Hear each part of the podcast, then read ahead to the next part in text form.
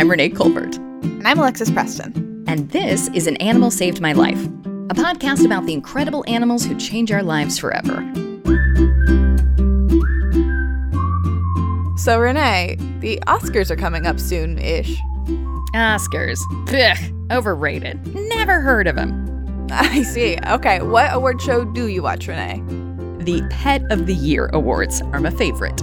Ah, the award show that our dogs would never be nominated for. Yep, the very one. But only because they do not have a category for pit bulls named Tugboat who carry around shoes and refuse to give them back. Right, or one for Crumb petting other dogs like a little human. Right. These awards go to pets with more of a superlative vibe. Like the blind guide dog Figo who saved his owner from getting hit by a bus. Oh, what a brave boy. Or this 14 year old cat named Winnie who saved her entire family from a carbon monoxide leak. a little hero! Okay, so today I have a story about an award worthy animal and his human, Glenn. Glenn is truly one of a kind. Actually, I would say he's like a walking human superlative. He lives in Arizona, and he has been through a lot. Here's Glenn. It happened by accident in 2002. I got sick with my back. Uh, I was in a car accident in 1984 and I re injured it to where I ended up in the hospital. I was sick, couldn't keep anything down. I was in a hospital in Mesa, Arizona, which knew nothing about me. They couldn't do anything for me at all. So the seventh day, they rushed me over to the top neurological institute. I was shipped there by ambulance in my duck slippers. of course, if you gotta go in an ambulance. Yeah. Oh, yeah. Uh, they got me comfortable. They did an MRI of the back five o'clock in the afternoon. My two sisters were there. My niece was there. I was eating dinner. Doctor walks in, shakes his head. I've got some bad news for you. You got a brain mass and you got two brain conditions. And that was like the end of my world.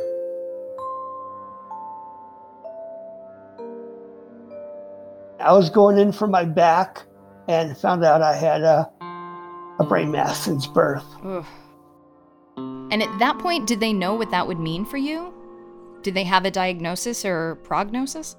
Not much. They're just like they're they're baffled. The the mass I have, which is a hypothalamic hamartoma, children don't last until about like 18 usually. There are some adults, but they're not like I am. They're barely walking. Wow. Talking. Same thing with the polymicrogyria. Children don't last past 14, 15. They're wheelchair bound, uh, feeding tubes. Yeah. I'm I'm pretty much a miracle. You are. Yeah, I'm, I'm a walking miracle, doctors say. Glenn has a brain tumor and two brain conditions that are so rare you can barely pronounce the names. They cause excruciating headaches and sometimes near constant seizures. Glenn's life changed dramatically that day in the hospital. The change was so dramatic, he changed from a dog person to a cat person. I figured it's hard to take care of a dog mm-hmm. living in an apartment, dog being stuck in all day if I'm working. Right. So it's easier to take care of a cat. Litter box, feed it twice a day. Right. That's so compassionate of you to be like, I'm a dog person, but I'm going to be able to take better care of a cat. A lot of people don't do that. That's impressive. Yeah. yeah. So my first uh, cat was uh, right after I got it out of the hospital. And did you get that cat for companionship? Uh, I got it as a service animal. I got Boo Boo as a service animal.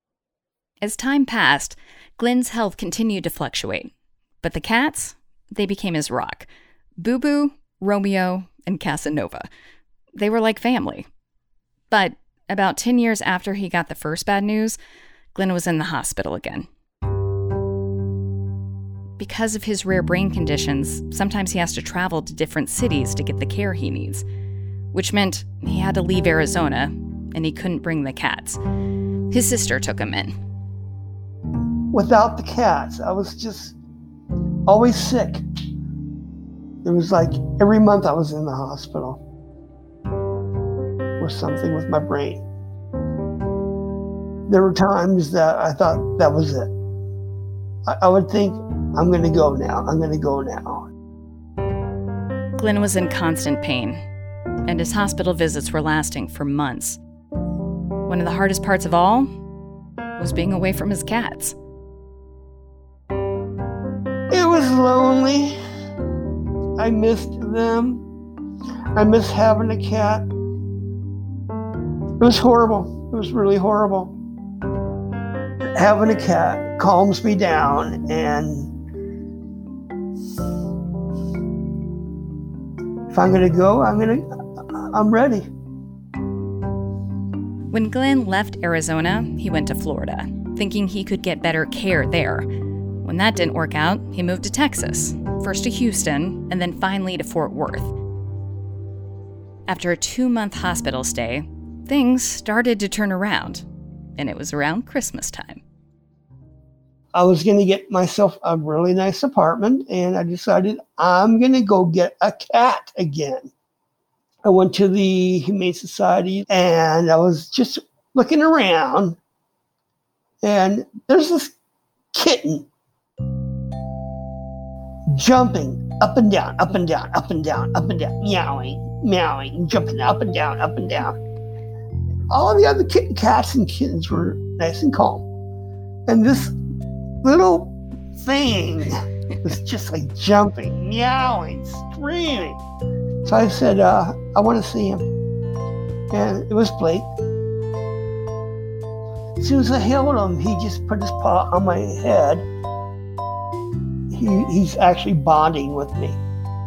And I knew, I knew he was going to be mine sooner or later. I have no place to bring him, but I want this kitten. I want this kitten so bad. At the time, Glenn was just getting back on his feet and he was living in a motel. When he finally did get settled into his apartment a month later, he figured that energetic little kitten would have jumped into someone else's arms and been adopted by now. But still, Blake. I want this kitten. I want this kitten so bad. He stayed in the back of Glenn's mind. And uh, I went to uh, PetSmart.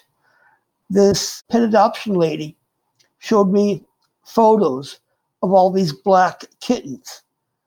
And one of them was Blake. Oh, wow and it was showing at the Humane Society. So I rushed over to the Humane Society. I travel by bus, so it takes time to do it. Sure. I went over there and he wasn't there. Oh no. I was thinking he was gone. He, he's he's gone. I was going crazy about it. I want this kitten. I want this kitten so bad. They told me he was at this one uh, PetSmart. So I rushed over to that PetSmart, and he's right in the middle cage eating. And I go, Blake. and he turns around, looks at me. So I uh, held him and he put his paw back on my head again. And he's just like, You're going home with me. I'm adopting you. Glenn learned from Blake's foster mother that he'd come from a hoarding situation. So Blake was smitten to be in a new home with Glenn. The minute I brought him home, I sat down and I was just really excited. I started to shake. I, I was having a, a partial complex seizure.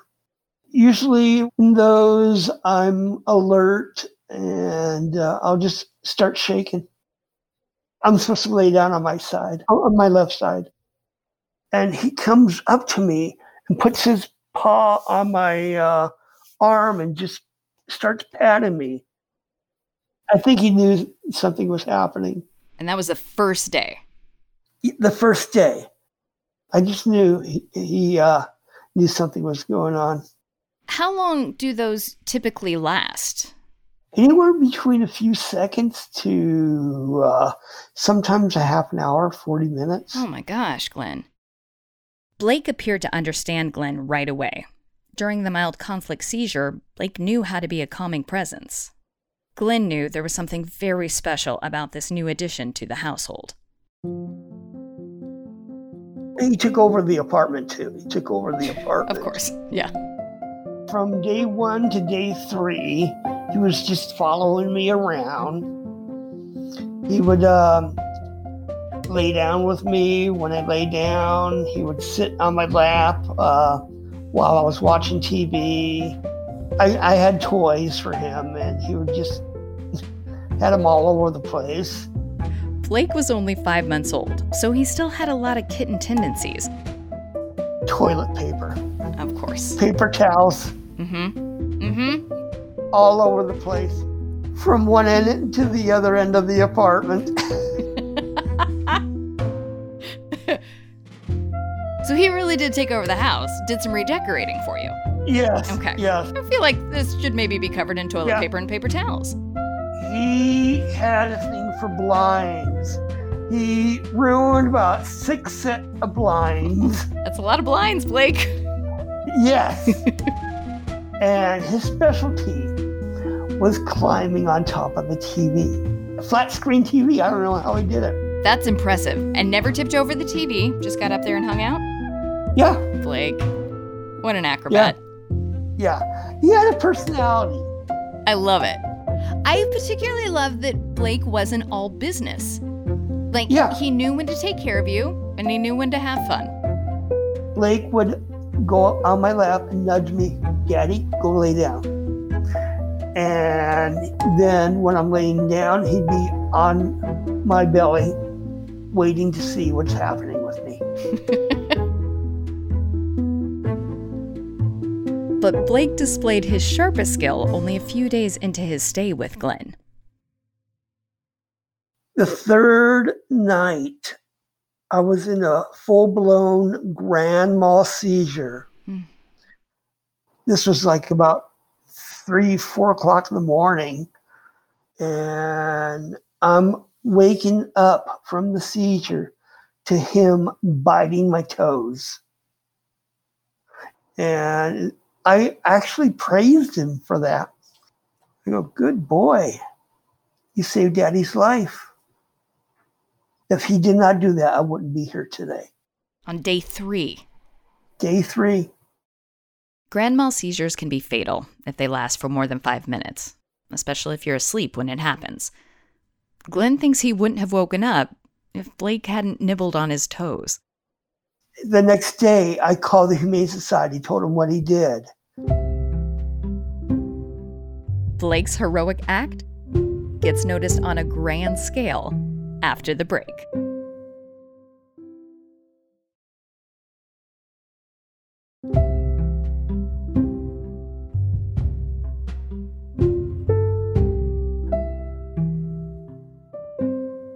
Glenn, I'm curious, how did you know there was a special bond with Blake? The way he settled in with me when I held him, he put his paw on my head and he just started purring. in other cats that you meet, what yeah, like what's a normal casual, I like that cat, but we're not making a bond. What usually happens? Usually, I'll, I'll hold a kitten mm-hmm. and they'll they'll they'll bond with me. All all kittens will bond with me. Right. It's like I want them all. Yeah. That makes sense. It makes sense. Yeah. Yeah, yeah. That's why they call me the cat whisperer. Now, if Glenn is the cat whisperer, that would make Blake the Glenn whisperer. So beyond touching your head at the beginning, he's mostly acting like a kitten. Like you didn't I wouldn't think that there's anything particularly sixth sensey about this cat just because he's acting like a kitten. Did you have any indication? Kind of. I just knew he knew something was wrong. Mm. Yeah. Yeah. It's just incredible, Glenn. It's so crazy. Yeah. After Glenn contacted the Humane Society, they put the story about Blake into the next newsletter. That story wound up with a Canadian news agency and even found its way to a journalist in Brazil. All this attention started the ball of yarn rolling, and it didn't stop. CBS saw it, ABC News saw it. They came to the house and did a story on me. Then the radio show did a story on me. And because of all that, the ASPCA got involved Mm-hmm. and they wanted to make a Blake Cat of the Year. Cat of the Year. Now, this was a prestigious award. Blake was about to enter the pantheon of the greatest cats who'd ever lived. Cats like Flame, the orange firefighting cat, Studley, the white haired therapy cat who comforts psychiatric patients, and of course, who could forget, the cat named DOG who helps train service canines. But would this award inflate Blake's ego? Glenn wasn't too concerned. It was great. Hey, we went Delta first class. We had a first class hotel. I mean, my God, it was wonderful. They put us up at the plaza. You deserve nothing less. How was it flying Blake for the first time? I can imagine that was Blake's first flight. He was good. He knew he was on his way to the plaza. He can hang out in a carrier for a second. I get it. Yeah. He was in there for a while, the carrier. My flight attendants were having fun with him. Blake had a blast. He took over the hotel room. Of course, that's Blake's thing. That's what Blake does. Yeah, Did he decorate the plaza and toilet paper? he was jumping in. The bathroom was like all gold. Oh. Oh, yes. he was like jumping into the, the bathtub was high up. Right. He was jumping in there. He was he was all over the bathroom, having a blast. The bed was high up. He was able to jump up on the bed. Right. He was having a great time. We got to report back to the plaza architect and be like, you have made a cat's paradise. Excellent work with your rooms. I have I have pictures of him in the bed watching TV. What does Blake watch on TV at the plaza? I forgot. No, sure. Just whatever's on. That's what we all do when we're at the plaza. Yeah. Amazing. The ASPCA allowed Glenn to bring a companion along, so he brought Blake's former foster mom. It was her first time in New York City, and from the way Glenn tells it, they were treated like top dogs. We were escorted. We were like driven by a town car all over Fifth Avenue. I just I want to hear about all the nice things that you guys got. So you got a town car. I want to hear all the fancy New York stuff you did. Well, I took her to the Staten Island Ferry. I took her down to uh, the World Trade Center. Took her on the subway. Took her all over. I took her to Central Park. Glenn and Blake's foster mom spent the day gallivanting around the Big Apple, taking in the sights. Blake stayed back at the plaza and lounged around in the gold bathroom until Glenn picked him up for the big award ceremony. Glenn donned a new suit. Blake wore his tuxedo, of course, and they accepted the award for Cat of the Year from Senator Bob Dole in the ballroom of the Cipriani on 42nd Street. Glenn gave a short acceptance speech while Blake looked on from his cat carrier. And then it was time to head home.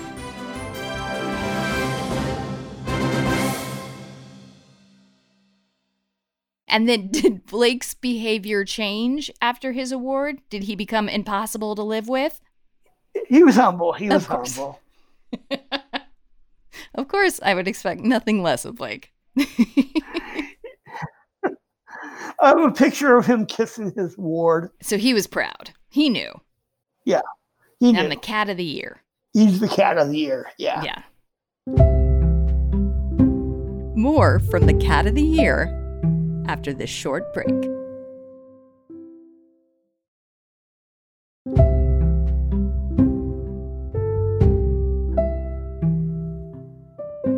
Even before Blake won Cat of the Year, he was eating his dinner on the best china, Glenn says. Spoiled rotten, especially on birthdays and holidays. For Christmas, I would pretend Santa Claus came. I would put them in the bedroom, Uh-huh. Blake in the bedroom, and Maxwell.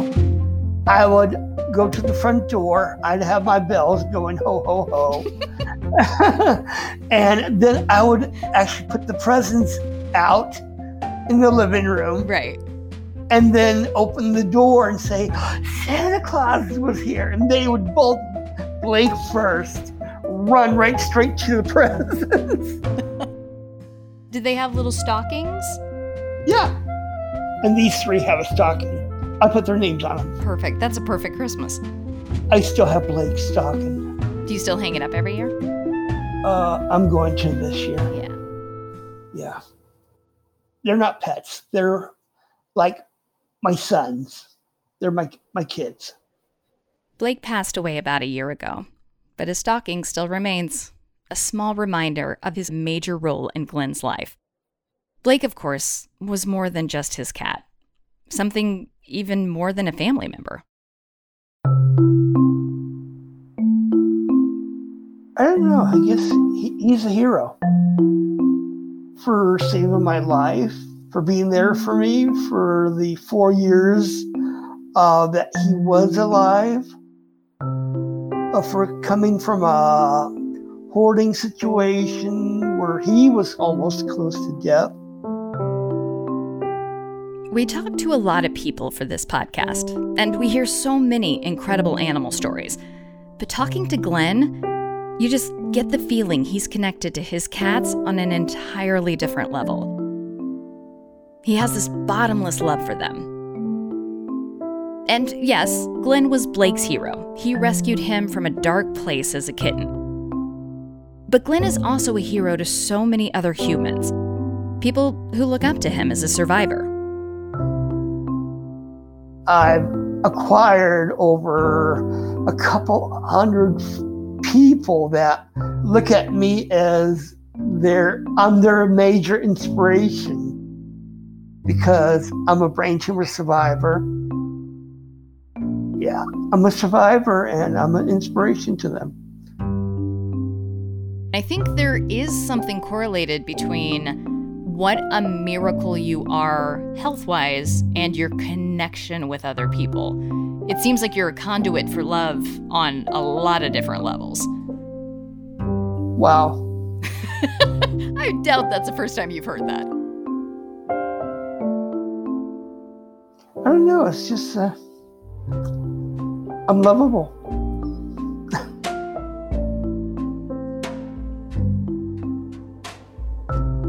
Glenn still lives in Phoenix, Arizona, with his three cats Felix, Pat Jr., better known as PJ, and Maxwell Boo. Glenn's sister is currently writing an illustrated children's book about Glenn and Blake. She calls Glenn the Cat Whisperer.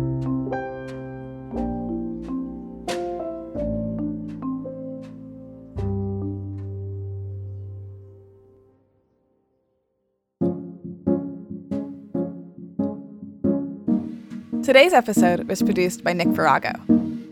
Story editing by Evan Roberts and Nora Canitas Boydell. Our sound mixer is John Ross. I'm Renee Colvert, I'm Alexis Preston. and you've been listening to An Animal Saved My Life. Join us next week for another incredible animal story.